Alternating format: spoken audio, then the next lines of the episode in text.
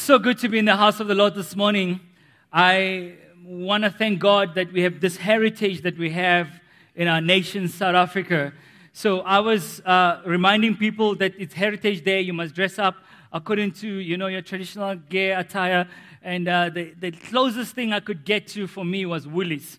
Um, that's my traditional heritage.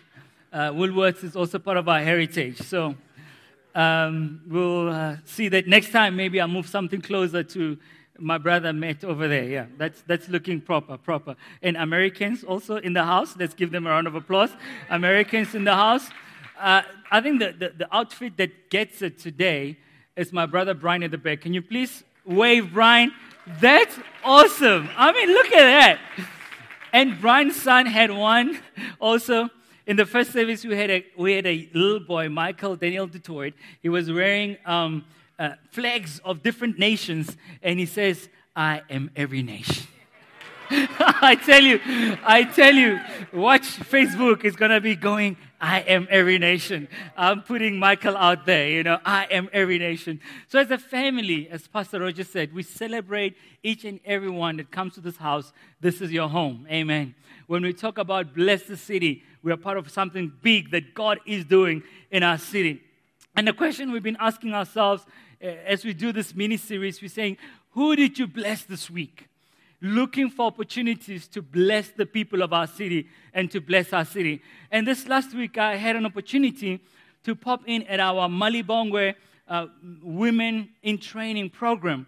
And as I popped in, I was just blown away by one of the volunteers there, Susan Crosby, who's giving of her time and talents unto the Lord, saving this woman. I could see just the devotion and the commitment that was in her, and I was really blessed by that. So we all have opportunities to bless others. Amen. Remember Abraham. God said to Abraham, I have called you.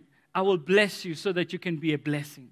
And all the peoples of the world will be blessed through you, Abraham. And we are heirs of Abraham. So it was on Friday, I um, was at Doppio Zero with uh, some of the guests that were here for the campus conference. And while we were there, Doppio Zero, I could notice the lady was serving us that the Holy Spirit started impressing things in my spirit about her. And in moments like those, you know, like you have a choice to uh, be obedient and share with them what God is impressing, or you can just skip it to yourself. At that moment, I thought to myself, you know, there's no harm in offering to pray for someone. And then I said, Can I pray for you? And she agreed that we pray for her. And as I started praying, what the Lord had impressed in my spirit was just what she's facing at work, some of the challenges she's facing at work. And she started becoming emotional. And I could see that God was ministering to her. And after that, she also said, Thank you. I appreciate that you shared that with me. I needed to hear that word. At that moment, she said, I, God bless you. When she said, God bless you, I realized that it is in giving that we are blessed. It is in being a blessing to others that we are also blessed. Amen. That's why scripture says, I will bless you so that you can be a blessing. We felt so blessed that we blessed this woman. Amen. Blessing is a projection of good unto others. It is a projection of good unto others. So when we go out there, let us look for opportunities to bless with words. Listen to the Holy Spirit. The Holy Spirit is constantly speaking. It's whether we are attentive to what He's saying. Let us eat with someone I love this one. You notice myself and Pastor Siviwe, we love this one, you know. Um, Pastor Roger and I, we're still working on that one, eating with other people. Serve with love. Let's serve. Let's find opportunities to serve. And I'm going to speak a little bit more about this later. Salt one, it means you start conversations, you ask questions, you listen. Listen to people. That's an area we can grow in. We're so quick to sharing our stories, but let's listen to people. Let's listen to people's stories because it is in listening that we can hear what the Holy Spirit wants to say to them. And then finally, tell the story. Tell your story and tell his story. Tell Jesus' story. I don't know if you noticed that whenever you share your story, people can argue whatever they want to argue about religion, about philosophy, but they cannot argue with a changed life. They cannot argue. When I say this is who I was before I met Christ and this is who I am in Christ, how do you argue with it? You cannot argue with a transformed life. So, as we do this series, today we're focusing on my heart matters. Our hearts matters to God. God looks at us and he says, Guys, what troubles you, what pains you, it matters to me.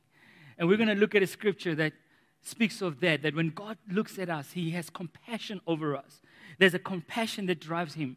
My hope is that through this message, we will have compassion for our city, and that compassion will compel us to reach our communities. Scripture says that the love of Christ compels us to share the good news. So that the love of Christ, let the love of Christ compel us. Our prayer is that, Lord, make us workers in the city for your kingdom.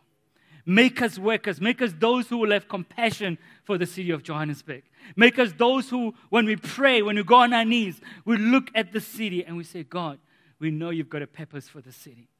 So I want to share with you a few things that are positive about Joburg. We hear a lot of negatives, but let's just bless the city.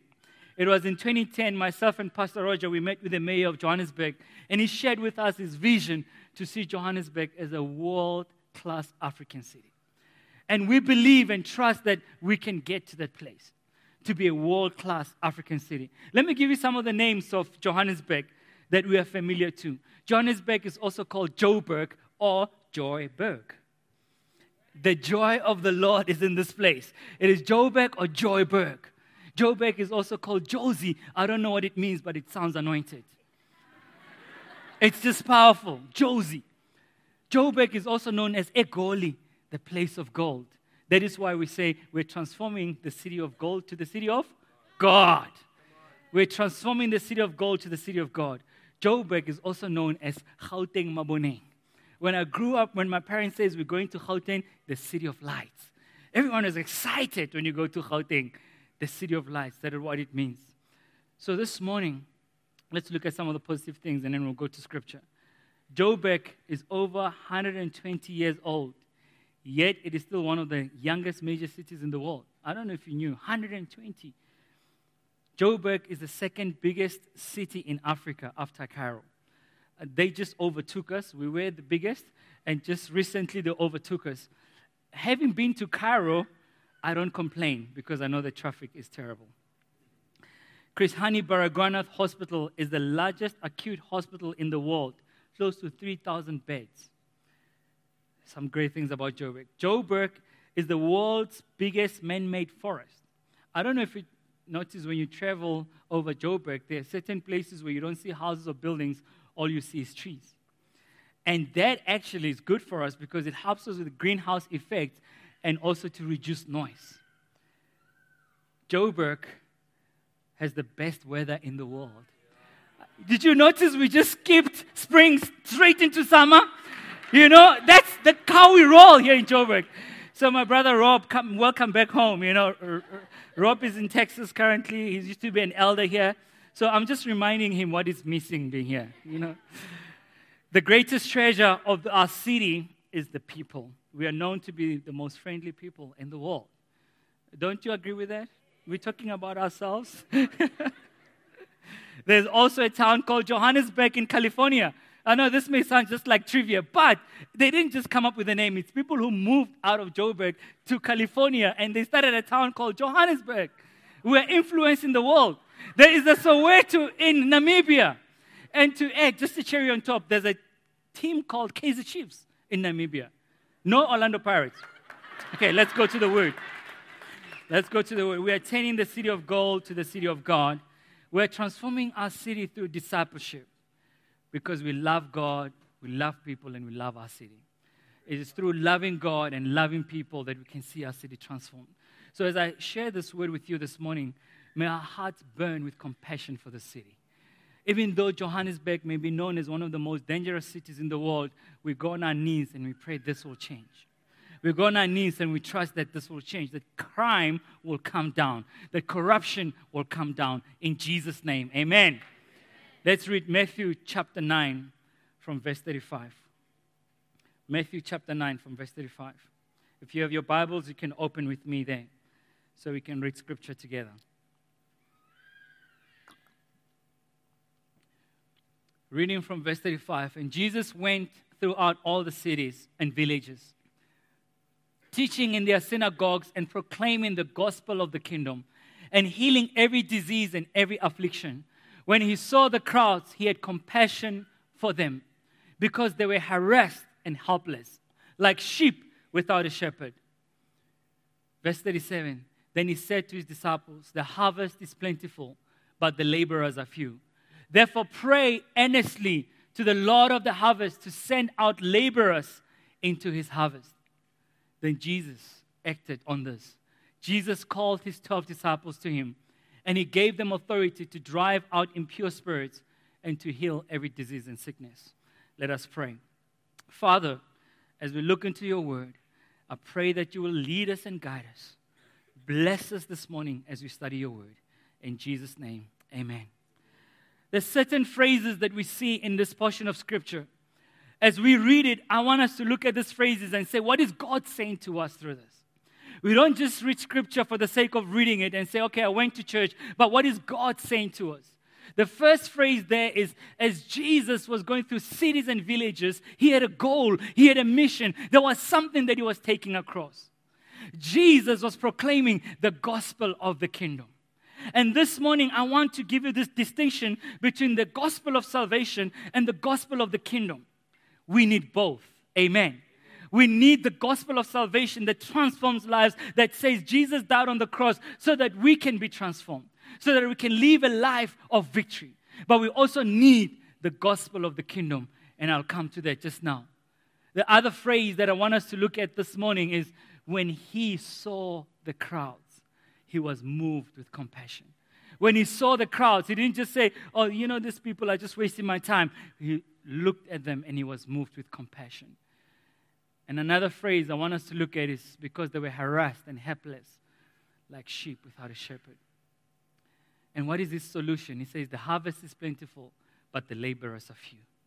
And he says, Pray to the Lord of the harvest. And then in, in chapter 10, remember when the Bible was written, there were no chapters and verses. So when it was written, Jesus continues to say, Once you have prayed, I want to model this to you. You need to go make disciples. And he starts by calling the 12 to himself, and then he says, Guys, like I'm doing, you should do the same. Jesus called his 12 disciples to him and he sent them. In Luke 10, verse 2, the same phrase is repeated again. And Jesus is appointing now the 72 and he's sending them away.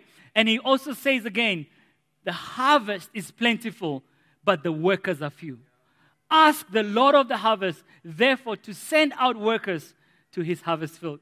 Aren't you happy that the scripture says it is his harvest field? So it means even the people who are not yet here in the kingdom of God are his harvest. He loves them the same way that he loves you and I. He died for them on the cross the same way that he died for you and I. So when you hear us talking about having a love for the city, having a love for the people of the city, and sharing the good news with them, it is because it is his harvest. They are his people, just as we are his people. So the first thing I want us to look at this morning is his kingdom, the gospel of his kingdom. The gospel of salvation transforms life. The gospel of his kingdom is for us to take the kingdom of God into all areas of society. The best way to put it is it's God's rule on earth.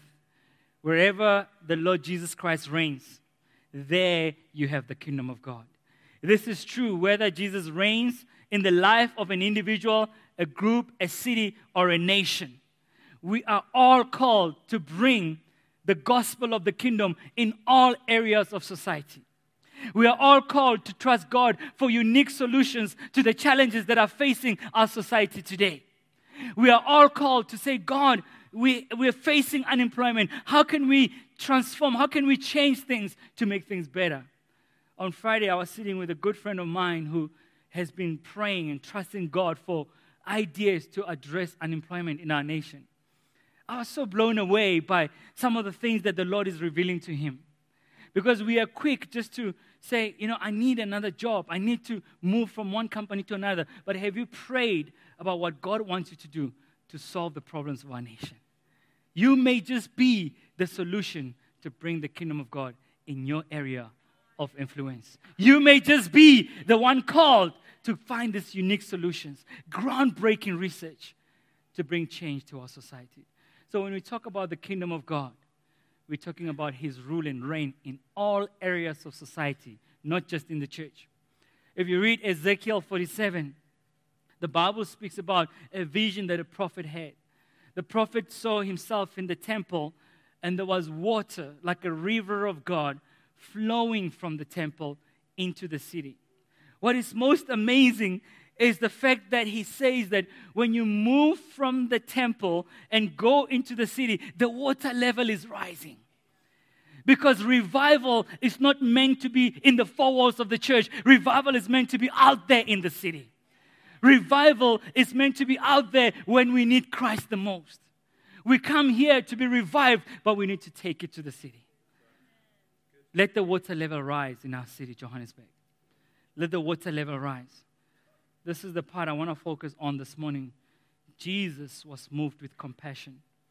When Jesus saw the multitudes, he was moved with compassion. When we see the city of Joburg, what do we see? When we see the people of Jozi, what do we see? Compassion will move us to action. And if there's no action, it's because there's no compassion. If there's no action, it's because we are not moved with compassion. When Jesus saw the people, he didn't just say, Oh, guys, what's your problem? He was moved with compassion. I went to the Greek. I mean, you know that the Bible was written in the Greek. And as I was looking at the, the, the New Testament was written in the Greek, I was looking at this definition of the word compassion. And the Greek word, even though sometimes we don't get the pronunciation right, uh, there's a guy who's Greek in the church who always corrects us. He says, You didn't pronounce that right. So yesterday, our consultant, I, I sent him a, a message. I said, I want to know how to pronounce this word. Let me read it for you. This word is called splechnizomē. Splechnizomē. I mean, he was trying to explain it to me like, bro, this is a powerful word. Splechnizomē. And what it means, it means to be moved in the inward parts.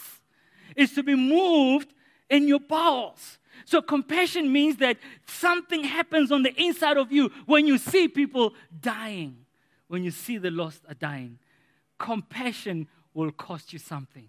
So this word, splachnizomē, I hope you'll remember that. He said to me, by the way, this guy, if you can speak Afrikaans, you can speak this because, you know, Afrikaans is such an anointed language. You can speak this. It means that we are moved from the inside because compassion will cost us something. I like how Craig Groeschel puts it. He says, to say that you care but not act is not to care at all. To say that you care but not act is not to care at all. Let me bring it close to home. By clicking like on Facebook, it's not caring. When you've liked something that's happened, it doesn't mean that you're caring. We see the needs all the time and we think that just because I click like, I care. No. Caring is doing something about it. Caring is stepping out of your comfort zone and doing something about it. So when we see the people of Joburg, what do we do? Let us be moved with compassion when we have compassion, what I like about it is not only does it change the other person's life, the one that you've blessed, it also changes you. It also does something to you. Compassion will move you to action. I like this other phrase. Jesus says they were like sheep without a shepherd. I don't know if you ever noticed how sheep without a shepherd do foolish, foolish things. These are some of the foolish things that sheep without a shepherd do. So you don't want to be like this sheep. Jesus saw the people who were without a shepherd. Just like Charles Spurgeon was saying, What do you see? Jesus saw them without a shepherd. Uh, the reason they were without a shepherd, they missed the point. In John chapter 10, the Bible says Jesus is saying, I am the good shepherd. So they had ignored the good shepherd. They had ignored the shepherd who came to die for us on the cross. So they were like sheep without a shepherd. But the point I want to bring to us this morning is this the guys were harassed and helpless while Jesus was around them. As Christians, there are times when we are harassed and helpless while we have the Savior with us. Think about the people in the world. They are harassed and helpless because they have ignored the shepherd. And for us as Christians, the reason why we are, at times we are harassed and helpless is because of sin in our lives. It is not because someone else has done anything to us. It is because we are the ones who are not living according to the way God wants us to live. And there are times that we are harassed and helpless because of the negative things that we believe on, about ourselves. And that's not what God says about us. At the campus conference, I so was challenged by one of the speakers. He said that, you know, the reason we are insecure is because we focus on ourselves and not on God. It is because we constantly so much looking on ourselves and forgetting who God says we are. So I want to challenge you this morning. Let us ponder, let us think about who God says we are. As Jesus is speaking to us and saying, Guys, I don't want you to be harassed and helpless. I was just reflecting on this on Wednesday. My wife and I, we have this practice of just spending time with the girls, our kids, before they go to bed, and we pray with them and we uh, read the word with them. And my wife has introduced something. Uh, she asks them, How are you doing emotionally? Now, that's very deep. You don't ask our son, boy, guys, you ask them, How are you doing emotionally? Just like, you know, not in touch with the emotions. But our girls are so in touch with their emotions. And our daughter starts sharing how she's doing. And then I follow up with a question and I say, What do you think about our love for you? And this is what she said. She said, Dad, I think you love my sister more than me. I mean, up to that point, I thought I've been the world's greatest dad. I thought I was like the best thing since sliced bread or since technology. Sliced bread doesn't apply anymore. I thought I was the best thing, and it just cut deep. It was like, ouch. And I kept my tears to myself. I was like, Can you give me some examples? What do you mean that I love your sister more than you? And she started giving some examples, and uh, I apologized, and I was like, being stoic and trying to hold it inside. But as I was walking out the door with my wife, you know those moments, I was like, because that cut deep. The point is, I love my girls. I love my children. There's no one who's more favorite, favorite than the other. But the following morning, I was thinking about this and I thought how many of God's children fall into the trap of thinking that others are loved more than them. How many of us, we think that others are loved more than we are loved? In God, there are no favorites. We are all favorites. In God, we are all favorites. Amen. We are all favorites. He calls us the apple of his eyes. He says, I have loved you with an everlasting love. He says, You are a royal priesthood, a holy nation. He loves us so much. But let's take it one step further. What about those who do not know him, who have not experienced this love? What about them? What are we saying about them? What do we do about them? I have so much compassion for the people of the city who do not know Christ. That's why scripture says the harvest is plentiful. The harvest is not a change membership drive, it is to bring back the lost souls to the Father. Uh, we're not about how many people come to church. We're not about that. Yes, we want to see people come to church, but we're about restoring the lost to the Father. We want to see the lost nations of this world come to the Father. We're about seeing those who do not know him come to him. Interesting, it says, the harvest is plentiful, the laborers are few. The problem is not the harvest, the problem is the laborers. The problem is the workers. We, as the workers, we need to pray and say, Lord, make us workers to the harvest field. God's solution to the problem, he says, is to pray. And this is my last point for us this morning. Therefore, pray earnestly to the Lord of the harvest to send out laborers into his harvest. Therefore, pray earnestly to the Lord of the harvest to, to, to, to, to send out workers. Some of you may know this. Uh, we have this initiative where we, we, we put on our phones Matthew 9:38. So at 9:38 a.m. or p.m., we put a reminder to pray for God to send us workers.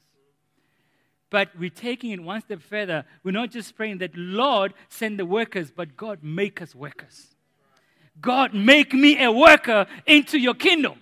God, make me a worker into your harvest. That should be our prayer. Our prayer should be, Lord, give me opportunities to share the gospel. I've said this before, I'll say it again. When we pray for opportunities, God gives us opportunities. It's what we do with those opportunities. Lord, make us workers for the harvest field that's out there. There are people in your lives who will hear the gospel only from you, not from, not, from no one else. Only from you, from no one else. So the first place is to pray. It is through prayer that God will move us with compassion for those people. It is through prayer that we will, our hearts will break with the things that break the heart of God. On the 14th of July this year, I was teaching at a evangelism training that Pastor Temba had put it together in Durban. And I noticed on the speaker sheet that I was speaking right before Michael Cassidy. So if you don't know who Michael Cassidy is, I mean, Michael Cassidy is a larger than life personality. I mean, he's played such a significant role in the reconciliation of South Africa. We have one of his books in our bookshop. I'll encourage you to get a Witness Forever the role that he played leading up to uh, the 1994 elections to bring reconciliation between the leaders as they were grappling with CODESA. On this side, he was helping them to build relationships together. And Michael Cassidy being there as I was speaking, I was just blown away that someone that I look up to, a role model, was there. And when I finished preaching, he, I call an altar call for people who want to be prayed for to grow in the gift of evangelism. And he comes up for prayer. I'm like, you coming up for prayer? When I'm preaching, I'm like, Temba, can you sort that out? Can you handle that? Can you please pray for that brother? I took a picture, even like, I couldn't do a selfie, it will not look right. I took a picture of Temba praying for Michael Cassidy. I was just blown away by that moment, the humility of the man. And you take that picture that I've just given you of the humility of this man, and I want to tell you a story that he shared with us that morning about evangelism. So he said he was invited to uh, preach at a crusade that started Monday, ending on Friday. And day one, the hall was not full. Day two, the hall was not full. No one got saved. And the pastor who called the crusade went to Michael and said, Young man, you better produce. Where are the souls? And Michael Cassidy said, Hey, I'm, I'm not the Lord of the harvest, but if we can pray together and trust God to bring in the harvest, let's see what God will do. He says, I challenge you, can we spend the night praying through the night and see what God will do? Guess what? They prayed through the night. The following day, the hall was packed. There was no room for people to sit, enough room for people to sit. He called an altar call. There were so many people that there were not enough ushers and altar counselors, workers to receive these people. Now, the pastor was so embarrassed, but he knew at that time do not underestimate the power of prayer do not underestimate the power of prayer. And that's where we're going with this, saints, is that if we want to have compassion for our city, we need to go on our knees. If we want to have compassion for our city, these four things are important. Let our hearts burn with His kingdom. Let our hearts burn with His compassion. Let our hearts burn with His harvest. And let's go on our knees to pray. So we want to give you an opportunity to serve our city. This week, we're trusting God that as we listen to the Holy Spirit, He'll give us opportunities to serve the people with love. The mayor of Joburg is calling for a Clean the City campaign. You know, even before he announced that, we're already praying to do the Bless the City. The last Saturday of every month, where people can come together in our communities and bless the city by cleaning the city. So we want to encourage you to join us and urge you to join us for an hour next week, Saturday, in your connect groups with your families or colleagues, whoever you can rally around. And let's find a place where you can go and clean the city. If it's not going to clean the city, maybe you can go for a prayer walk and pray for the city. Just take an hour and let's see what God will do with that prayer. Let's see what God will do. And we want to just celebrate the city and we want to take a picture and put it on Facebook, Instagram, whichever social media, and say, Bless the city. You don't even need to write the name every nation because it's about blessing the city. And we want to give uh, the most vibrant connect or group of people coffee vouchers thanks to Discipleship Pastor. Jesse is uh, uh funding those coffee vouchers. But the, the reason we're doing this is we don't want to talk and preach on Sunday. We want to act because compassion will lead us to action. So find a, a place in your community where you can be a blessing. So as we pray, I want to give you an opportunity if your heart has been hardened about the city, if your heart has moved away from the city, I want us to pray that God will give us compassion for the city and for the people of the city. Let us bow our heads and pray. Lord Jesus, we come before you. We humble ourselves before you, Father. We acknowledge you as the King of kings and the Lord of lords. We remind ourselves that this is your harvest field, Father. We pray that God, you work on our hearts. Change our hearts, Father God, so we can be able to see Joburg differently, Father God. Not in the way that we've seen it before. Like when Jesus looked at the people, he had compassion on them. Father, give us compassion for the city, we pray. We ask this in the name of Jesus. And everybody said, Amen.